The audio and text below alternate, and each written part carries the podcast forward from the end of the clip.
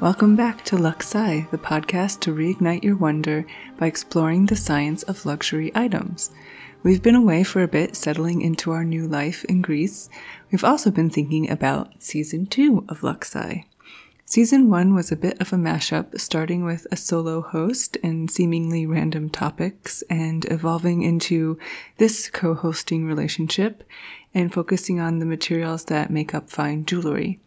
Now, for season two, we've been inspired by all the amazing ancient and modern art that we've seen while we've been exploring Athens, so we're going to spend this season discovering the science behind visual arts. Yes, and how the eyeball works. Uh, yes, that is a part of our first episode. But I suppose we should probably reintroduce ourselves, right, Demos? Indeed. Okay. So I'm Dr. Lex. I have a PhD in microbiology and immunology and a master's in public health microbiology, both from the George Washington University. I've worked for U.S. government health agencies, small and large nonprofits and philanthropic organizations, and private drug development companies. This podcast was born out of my experience running a data management team that was involved in HIV and COVID clinical trials COVID highlighted for me how many people felt scared or intimidated to engage with science, so I decided to, decided to start talking about the science behind the things I like. And since I've always been accused of having rather expensive taste, Mm. we started there. All right. Sounds good. and now Demos. Yes, I have a uh, PhD in power electronics and reliability, and also in material science at Virginia Tech. And I also did my master's degree there in electric vehicle specialization at Virginia Tech. I worked for a lot of large companies like GE and the, also for the government, uh, helping um, spend money wisely, tax dollar money wisely, as well as doing my own solar power company and doing a little bit of work for a space startup in Seattle. Um, I um, have always been excited about music and audio, and that's one of the reasons I'm also the audio engineer for Dr. Lex. And uh, that's part of our first introductions. I guess we're ready to dig right in. Sure. So, I mean, just a question for you, Demos. What do you think of when you think of visual arts? I think of portrait galleries and I think of photography. I've, I've enjoyed photography as a kid. Um, I I love the science of how photography works. I'm not a great photographer, but I do like the chemistry behind it and all of that, which I look forward to in the next episode at some point. Yeah, yeah, we can definitely get to photography. I think of all those things too, but you know, I have to say that I've been experimenting a little in the uh, non-fungible token space. Not Oh, myself. wow. I don't. Oh, I'm not interesting. terribly visually artistic, Yeah. but um, I've been following some interesting NFT artists on Twitter. Yeah, so we have a lot of fun topics, but I thought for this first episode of the season, we should start with the basics. And one of the basics around any art is color. Yes, and how the eye sees color is a very interesting basic that I didn't realize was so cool. I It's a don't, I don't know how technology. basic it is, since it's actually, I think, rather complex how we see color. Is that Agreed. correct? It is complex. It starts from early and simple origins. However, the uh, complexity uh, really is evolutionary, uh, going from simply turning light into energy into turning energy into perception. Okay, well, take it away, Demos. Okay, yeah, I will take it away. So, if you just kind of type in how the eye sees color or whatever in Google, you'll come up with statements like the spectrum of color ranges from 700 nanometers to 400 nanometers. And that might be useful in some ways if you like to think of light that way, but I think most people really are more interested in how the light, how the eyeball works. And for example, if we know that the frequency of per sound of sound is perceived across a frequency spectrum, like on a guitar or on a flute or on uh, any sort of instrument, we have we have a color of sound, but we also have pure frequency. Um, whether one note is played higher note or lower note is all about frequency. Photons carry energy from light sources, but they have a wave characteristic that makes them carry frequency as well. Mm. It's actually one of the strange quandaries in physics is the wave and particle nature of pho- photons because Photons have no mass, and mm. yet they carry energy, which is a really strange concept in a lot of ways. And not only that, photons carry information about where they came from. So, so frequency is basically just whether something's higher or lower or more Pitch, or less yeah. than something else. And photons carry pitch the way sounds carry pitch. So you can have high frequency photons and low frequency photons. An important parallel is the existence also of the Doppler effect. You know, when like an, a, an ambulance or something is moving towards you at a high rate of speed, it sounds like it's high pitched, and then when it, as soon as it passes you, the pitch changes to a low note. Photons do the same thing. Astronomers who can look at light from galaxies uh, can tell very easily that a, a known light source like the burning of helium or hydrogen in the sun or a star is shifted um, quite a bit from what we know when we look at the color of light when we burn the exact same element on the earth. Is that how a part of how they know how far away something's come from? That is. And it's also part of how we know how quickly the universe is expanding Cool. as well. So we can make some very simple measurements about just how the change in the color of light of a known element uh, is shifted by the um, speed. That um, and that is all captured in what's called the Doppler effect. Cool. There's also the Doppler effect, which is that a bad idea seems smarter as it's coming towards you faster than when it's going away. All right. Well, back to eyeballs. Okay, so as an example of color frequency, um, let's say we take the perception of a fruit color like an orange. All the wavelengths of the visible spectrum are absorbed, except for the specific wavelengths that we use to process as an orange. So that is reflected back to our eyes. What is absorbed depends on the arrangements of electrons in the atoms on the surface of the material. And we went into that a little bit with some of our previous Yeah, podcasts about yeah, yeah. gems Yeah. because you know like how you dope a gem changes the creation changes how the electrons are arranged in a diamond for example you could have a pink diamond or a blue Yes. diamond Yes. um, that's an extreme example but what's interesting is like um, the these organic chemicals have a lot of opportunities to have some really amazing colors because there's a lot of electrons on these molecules we so an orange peel can absorb the other wavelengths of light but it doesn't absorb le- orange so that Right. comes back once the orange wavelengths reach the eye the cones that correspond to that wavelength are stimulated and the information is passed to an optic nerve to the brain to be processed um, the visual cortex then converts this stimulus into what we perceive as color.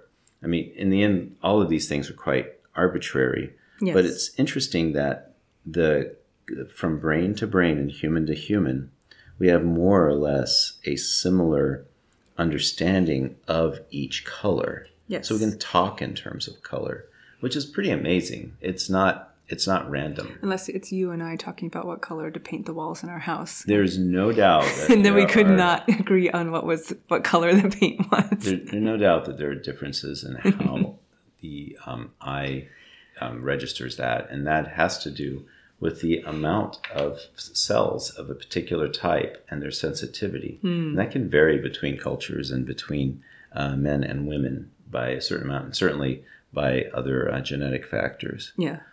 Question for you. Yeah. You might not know the answer to this. What would be interesting for me, just out of curiosity, is whether your the color of your iris has any impact on how you see colors. Because I know that so I have lighter blue eyes, mm-hmm. and I know that because of that, more light hits my retina, hmm. which puts me at a risk for some retinal degeneration diseases. Um, so I'm just wondering if that would potentially be part of why we see colors a little bit differently. I don't I don't know to tell you the truth. My research didn't go into that much detail. Hmm. However, what I'm going I'll to Google it later. yeah, it's worth that. What I'm going to cover is just really the basics of how the eye works. Mm-hmm. I think it's quite sophisticated and complicated. Um, Yes, it is. It is amazing though, in that it all works. Yes. So let's let's dive into a little bit about how a cone, Mm-hmm. which is not a rod, so we have two ways to measure photons and, and packets of light coming into our eyeballs, and there's rods and cones. Mm-hmm. Now, one of the interesting things is we have three different types of cones Mm. that correspond to a broad sensitivity to a reddish light, mm-hmm. again for green and for blue. Yes. Um, those um, long, medium, and short wavelengths, if you will. So the long wavelengths are like red, and the majority of the human cones are of this red type. Second most common being then the green and yellow. They are about a third of the cones in the human eye. Mm-hmm. The third type of cone represents the short blue wavelength.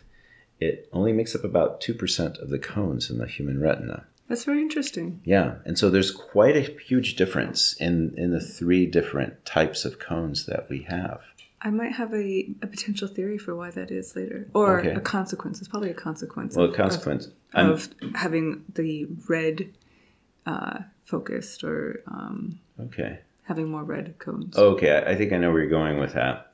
One of the things that I can say though is as you go up in frequency, the amount of energy the photon carries is much increased. Mm, so you don't so- maybe not need as many So you don't ones. need them as much, and it's probably one of the reasons why the light, uh, like blue light, is even though we have so few cones, Mm. we're extremely sensitive to blue light, Yes, and um, for that reason, I have my phone on much. no blue light.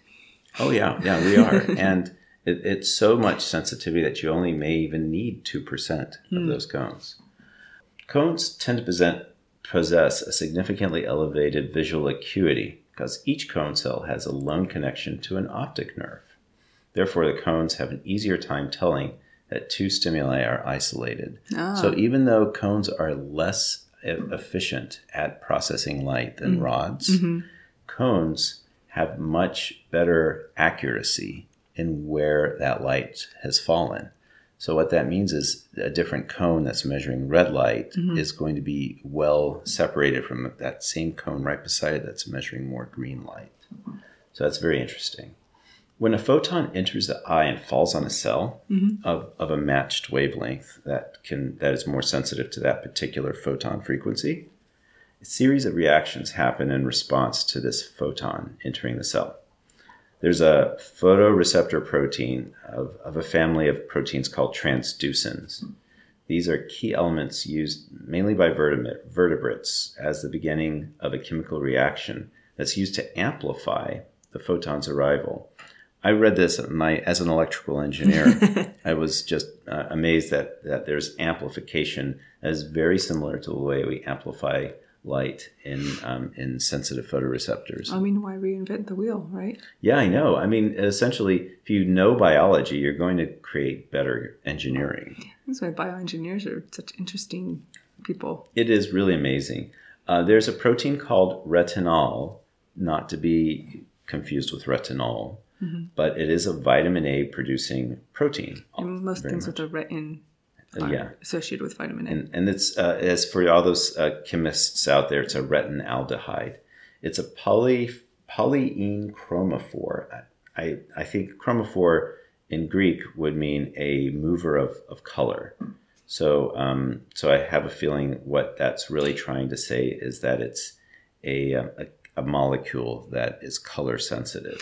Yes, and the polyene is just again it refers to the structure. So it's just, there's several ene structures within the molecule. Got it. Okay. Yeah, chemists are not particularly um, overly creative namers of things, Mm. which makes it easier, Yeah. right? you can have you can you can t- have an idea of a of a structure of a molecule based on the name, Well, which is handy. in any case, that simple um, that that this simple uh, chromophore uh, is protein changes its shape in response to a light uh, strike.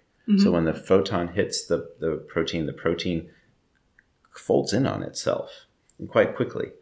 Um, what's interesting is the way it does this is not uh, is is not if anything more than a response in a the, the movement of this change of this protein has to do with the trapping of the energy of the of this.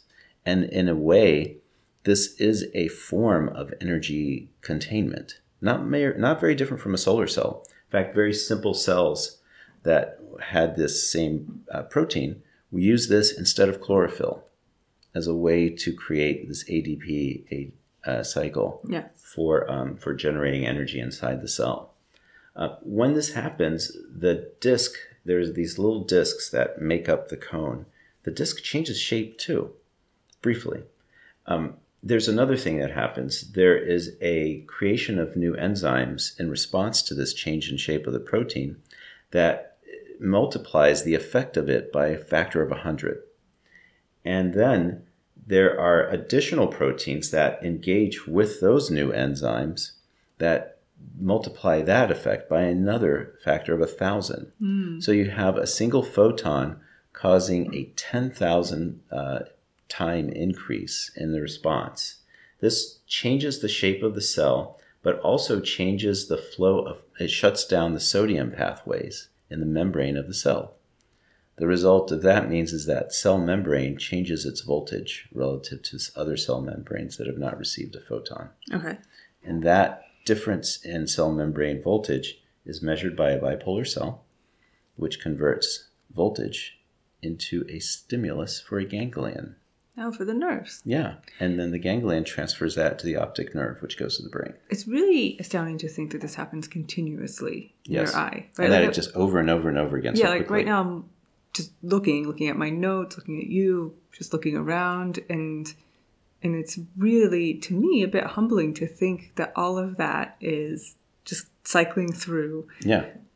These pro, these these retinols are opening and closing and opening and closing so quickly and changing the voltage of the cell membrane mm-hmm. as quickly as I can watch television. Yeah. Or even faster than that. Yeah. Even. Yeah. Because a lot of people. Because you need to also see. have a little bit of time for that signal to get to the brain and yeah. interpret what you are seeing. Yeah, exactly. It's wow, that's true. So yeah, that was the first thing I thought too. Is I can't believe that these effects are so quick, and that the brain is reacting to them so amazingly mm-hmm. fast, and that there's there you know there's 120 million just the red cones yeah. in, your, in each retina. Yeah. So the fact that it's happening at such a massive scale mm-hmm.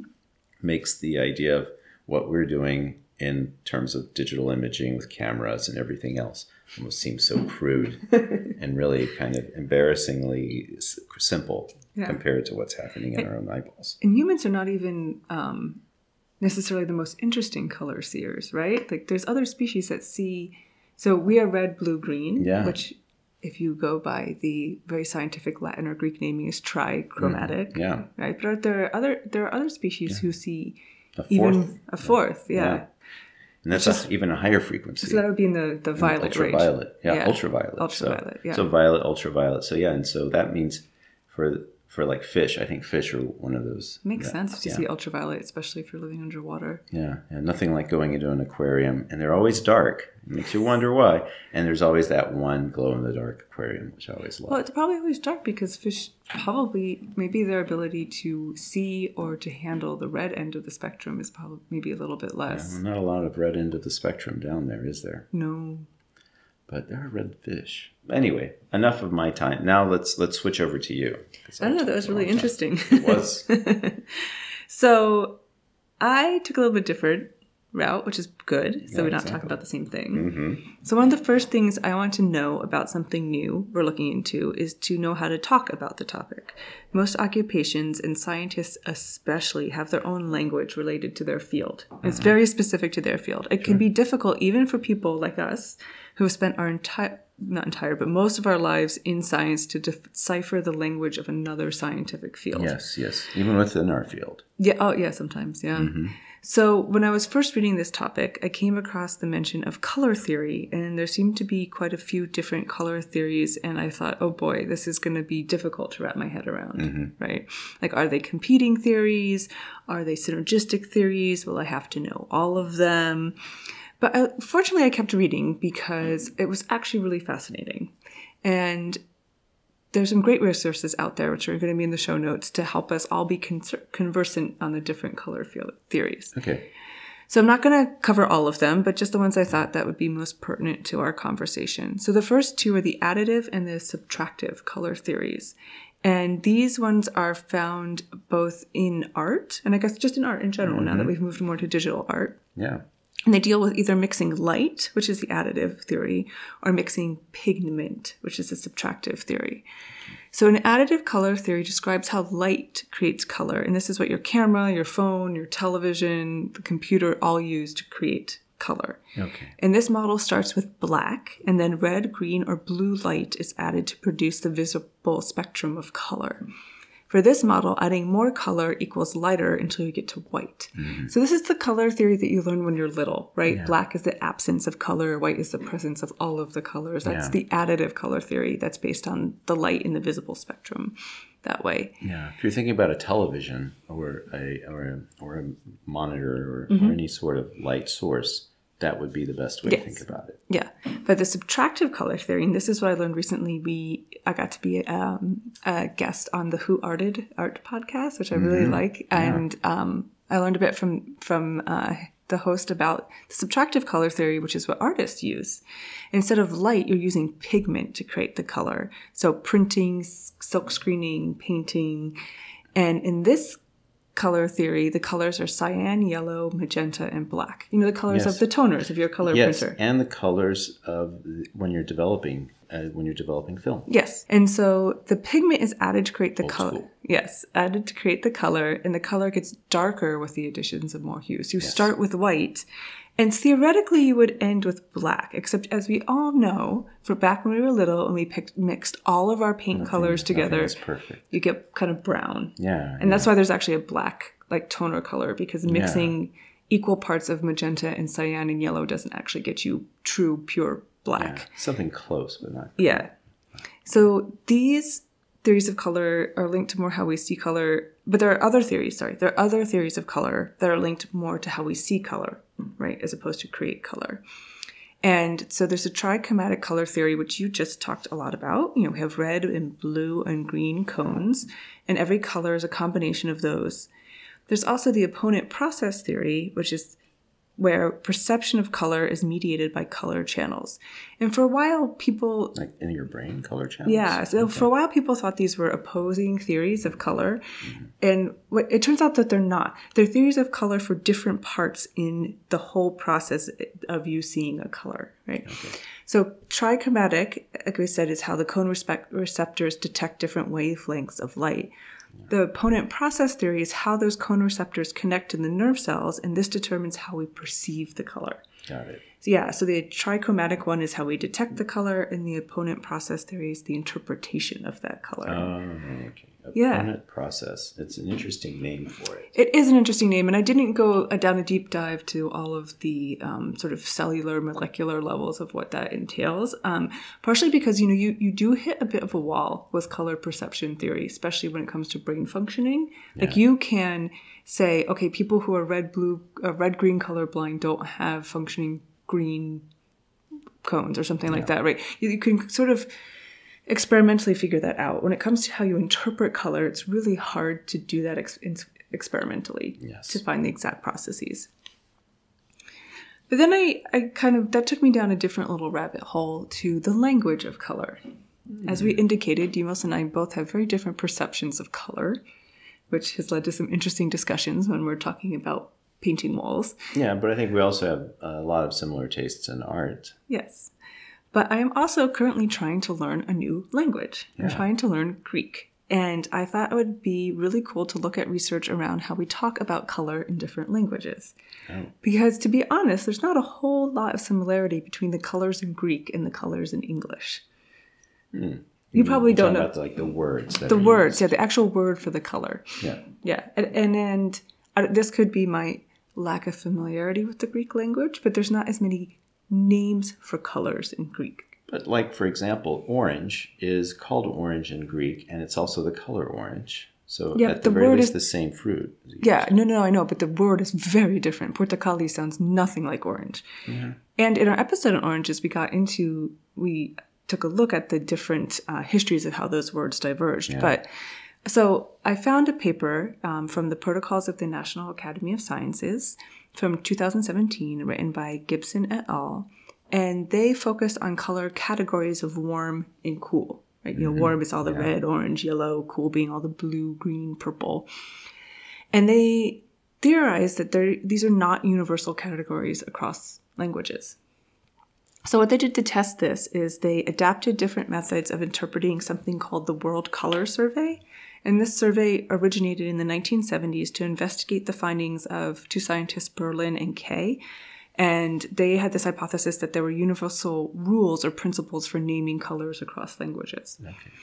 So, what the survey originally did was they had 24 participants of each of 110 languages look at things like color chips um, to see, okay, if I say blue, tell me which chips are blue. They point out the ones that they think correspond to blue. And they also did some questioning designed to find the smallest number of simple words which the participant could use to name a color.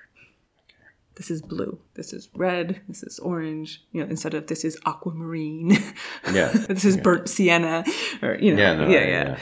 So these authors used three language groups: um, an indigenous population in Bolivia called the Ts- Tsimane, which I am probably am not pronouncing correctly, English speakers in the U.S., and Bolivian Spanish speakers, and they collected uh, similar data using the chip color chips, but then they laid on top of it an information theory, so more of a um, data science way of looking at the data to find a way to rank the colors for their relative communication efficiency within a language. So basically, how well does this word communicate the color? What was interesting is that they found that color categories within a language reflect a trade off between how informative it is Yes. and their number. You don't want too many color categories, right? Oh, okay. Yeah, because at some point you get to it gets too confusing apparently. And this is a reconciliation of a couple of views that people used to think that color cat. One theory is that color categories are universal. Um, there's universal principles that underlie them, and there's another argument that the color categories arise from the culture, so they're all very different. There's not some uniform underlying theme to color categorization across languages, and this kind of brings them together. It says there's this there's there's some universal principles around naming color categories, but there's there's this trade off that at some point culturally it doesn't become efficient, and so that's when you'll get. Can I ask a question? Is are the primary colors a category? no, we're talking warm or cool. Warm or cool? Oh, okay. Yeah. So, another, in, so cultures do show common naming practices for colors. However, warm colors are more precisely communicated than cool colors. Okay. And this is where I said it might be because we have more red cones. Um. Okay. But their hypothesis was that there's a link between warm colors and what they called behavioral, behaviorally relevant items in the environment. So they took 20,000 photographs and analyzed the colors of the object of the photograph. And they found that the objects were more likely to be warm colors and the background was more likely to be a cool color. And so they argue that it makes sense that you would have more consistency in the naming of warm color groups across languages because those are more relevant to what you're doing because that's more likely to see an object, a salient object that you need as a warm color as opposed to a cool color. Okay. So, like, if you're cooking, you're more likely to be using warm colors than you are. Yeah, and if you think about like across um, history, and if you think about the first time humans expressed themselves artistically, it was usually with ochre, which is red or yellow or brown, depending on where you found it. Sometimes white.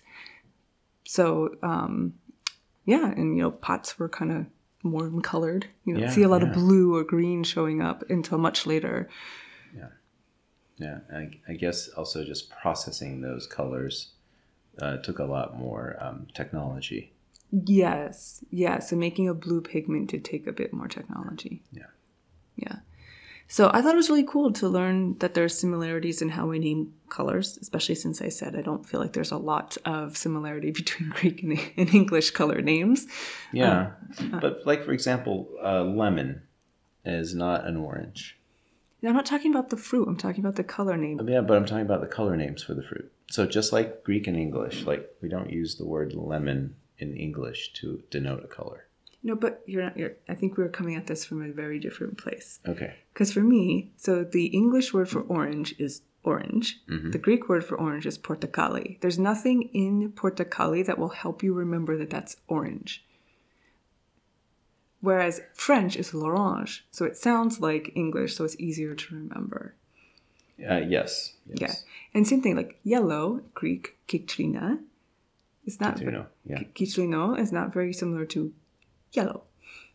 No, no, but I think that's a linguistic thing, and I don't know if it has to do with color categorization. No, I'm not talking about categorization. I was just talking about the color names Okay. for that particular statement. I'm sorry, it was confusing for you. It was a little confusing. I think you but- might need another Nes- Nespresso. yes, yes, which is brown, warm color.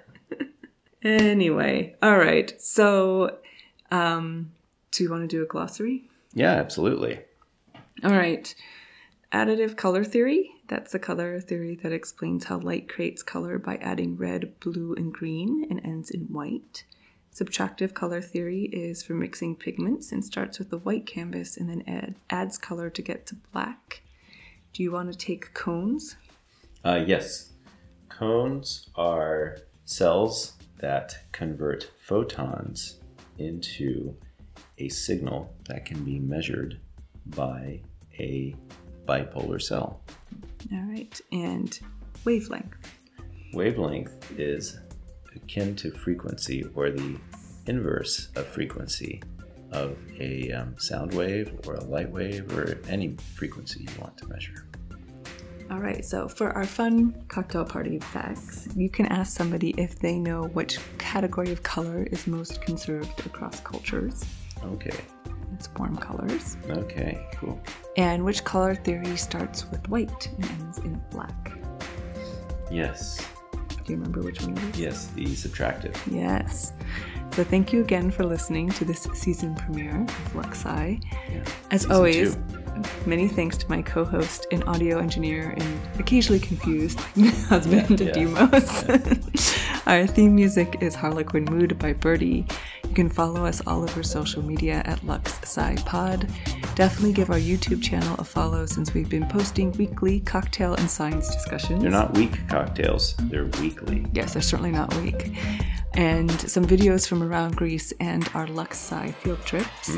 Your assignment for the next two weeks leave us a review on Spotify, Apple Podcasts, or wherever you listen to your podcasts. I Just check. Check the happiness. Check. Or unhappy. Uh, Either review is good. Yeah.